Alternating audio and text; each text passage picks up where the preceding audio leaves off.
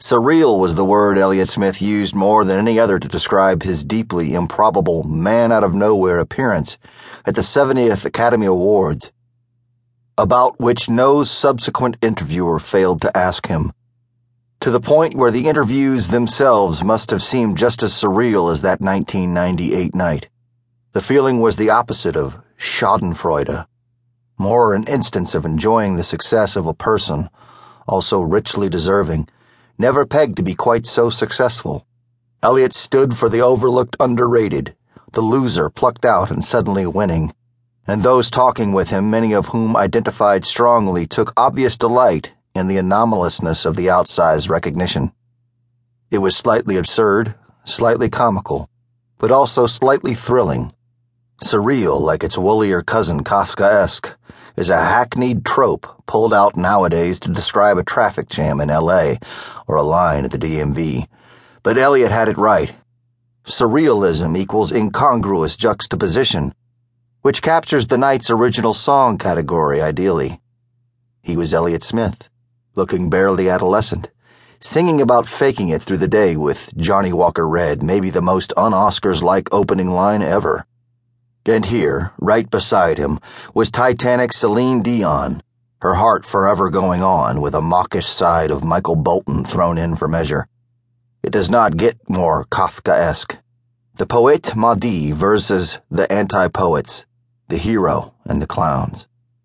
Elliott's shortened performance of the nominated song Miss Misery from Gus Van Sant's Good Will Hunting might have been, in a closed universe, a career high point, a peak experience an apex leading to more fame, more money, more opportunities.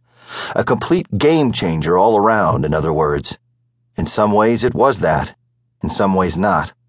To Elliott's success was complicated, artistically and psychologically. Although it may have held momentary appeal, it wasn't especially desirable.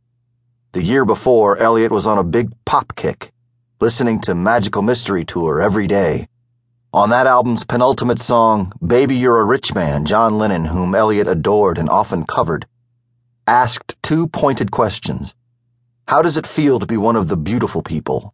And what do you want to be? Elliott was set to find out, one way or another. As he told John Chandler years later, the Oscars was a dream come true, but it wasn't my dream. Pre Oscars, Elliott was nowhere near a nobody but he was just as far from a major somebody poised for widespread commercial recognition.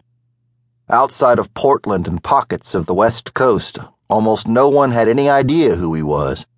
His whispery, withheld homemade sensibilities fit badly with big time aspirations. He was comfortably, satisfyingly unknown, playing mainly in tiny, intimate venues where adoring fans shout out songs and sing along to lyrics. There had been three individual albums on two different labels Cavity Search's Roman Candle, 1994, with a long list of unnamed songs, Kill Rock Stars' Elliott Smith, 1995, and the Magical Mystery Tour inspired Either Or, 1997. The last effort was unusually poppy, even upbeat in spots. As Elliott told John Chandler and Scott Wagner in April of 1997, I'm feeling pretty good about songwriting right now. I feel pretty positive. I already did my time where I felt everything I did was a big piece of crap, and that the music business was going to grind me into dirt. Now I just feel good about it. I want to do it.